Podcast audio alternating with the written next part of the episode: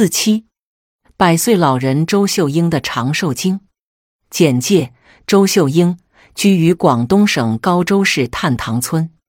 周秀英老人有着一个“赤脚大仙”的美名。年过百岁之时，他不仅腿脚硬朗，不用拐杖走路，人也显得特别年轻精神，看上去仅像个九十岁的老人。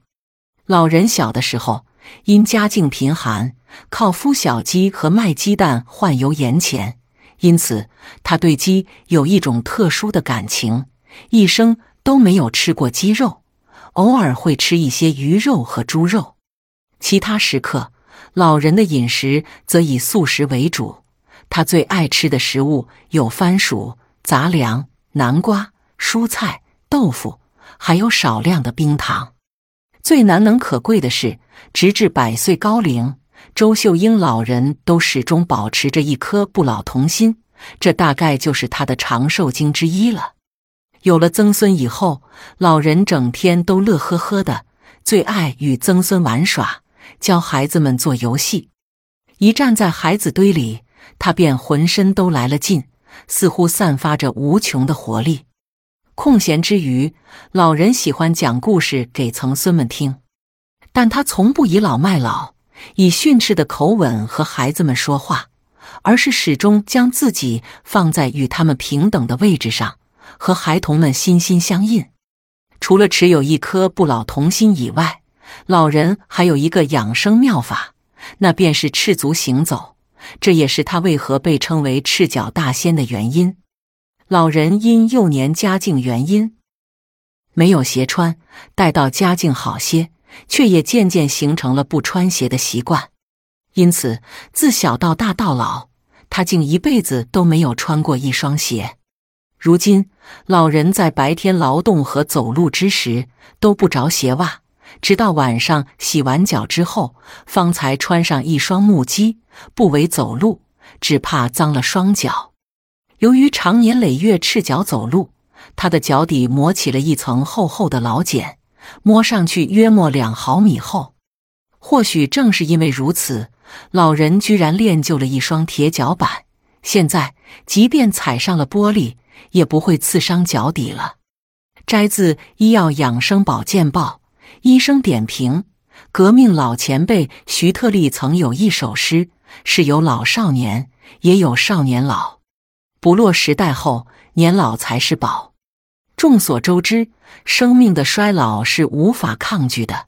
到了晚年，我们的眼会花，耳会聋，发会白，牙会掉，脸上会有皱纹。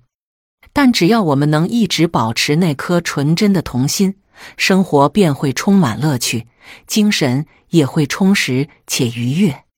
大量研究和实践证明。当我们像孩童一样思考，像孩童一样生活时，我们的心坦然了，大脑负荷减轻了，免疫系统功能加强了，精神无负担、无压力，自然也就不易染病了。这也正是许多老年人能高寿的重要原因之一。除了保持童心之外，周秀英老人还有一个非常值得学习的好习惯。那便是赤足行走。医学研究发现，人体的各器官在脚部都有反射区，通过对足部反射区进行按摩，可以治愈对一些中西医都认为没有什么特效疗法的疾病，更能有效的消除现代生活对身体造成的一些负面影响。自然，我们在这里首先要把赤足行走的概念改一下。不是像上文中百岁老人一样不穿鞋行走，而是适当的进行一些赤足锻炼。赤足锻炼是指赤脚在高低不平的地面上行走或小跑，以直接刺激足部反射区，以达到加强血液循环、调节内分泌，乃至于治疗疾病、增进健康的一种锻炼方法。其原理等同于足部按摩。在这里。我们给大家介绍一种最简单易行的赤足锻炼方式——赤足踩踏鹅卵石。从中医学角度来看，人体有几百个针灸穴位，其中在脚板上就有六十多个。光着脚在鹅卵石上踩踏，不但可以刺激足底穴位，疏通足底血脉经络，还能起到锻炼足底肌肉、增强下肢稳定性的作用，是一种值得推广的健身方法。不过，但凡科学锻炼，都要讲究个度。赤足健身本是好事，但路面选择以及锻炼方法都需有所讲究。路面铺有密且细小的鹅卵石为佳。密实的鹅卵石路面可使足底负重均匀，减少因撞击足底骨突而导致的疼痛，因此十分适合赤足锻炼。如在练习过程中感到鹅卵石轻度挤痛足底，便要频繁换脚，不断调整姿势，学会多用足趾抓持路面，避免足底负重过于集中。踩踏过程中应感到足底舒适。有按摩的感觉，如果痛感明显，则最好改穿软底鞋练习，或者减少练习时间。此外，由于踩踏鹅卵石对足底是一种较强的刺激，所以一般只适合短时间练习，否则容易导致足底肉垫损伤。老年朋友请一定谨记。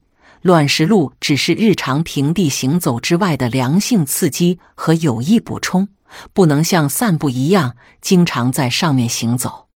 健康贴士：中医学认为，脚是人的第二心脏，保护好脚，经常做些足底按摩，毛细血管就会扩张充血，不仅可以增强心脏的功能，还能起到辅助睡眠的作用。因此，在日常生活中，我们应掌握一些足底按摩的简单手法：一单食指扣拳法，食指关节弯曲，其余四指握拳，拇指固定在中指上顶住弯曲的食指；二双指钳法，食指、中指弯曲成钳状，钳住脚趾间穴位，压在穴位上；三双指拳法，用手握拳，中指、食指弯曲，关节突出。以突出的关节着力，以手腕施力。四拇指握推法，拇指与四指分开，用拇指指腹位着力点，以手腕手掌施力。五扣指法，拇指与四指分开成圆弧状，四指为固定点，拇指指尖施力。